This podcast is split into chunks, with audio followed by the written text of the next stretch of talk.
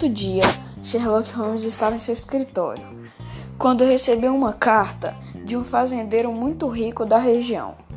Esse fazendeiro tinha comprado uma galinha e essa galinha diziam que botava ovos de ouro. Mas a maioria das pessoas não acreditavam no boato. O fazendeiro, muito indignado, queria provar para todos que essa galinha botava mesmo ovos. Então, certa manhã, ele viu que estavam ovos amarelos de ouros que estavam embaixo da galinha. Ele saiu pulando e festejando, falando para todo mundo que o que ele dizia era verdade. Logo, logo, quando voltou para sua casa, ele viu que metade dela estava, tinha sido roubada. Então decidiu mandar a carta para Sherlock Holmes investigar.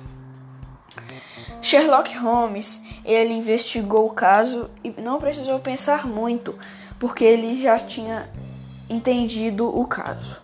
O que tinha acontecido era que um ladrão deveria ter pintado os ovos de amarelo da cor de ouro. Então esperado o fazendeiro sair de sua casa para ir roubá-la. Logo, logo, Sherlock Holmes estava em, na casa do fazendeiro esperando o segundo ataque do ladrão. O ladrão esperou o fazendeiro sair, que era uma isca, entrou na casa e se deparou com muitos policiais e com Sherlock Holmes.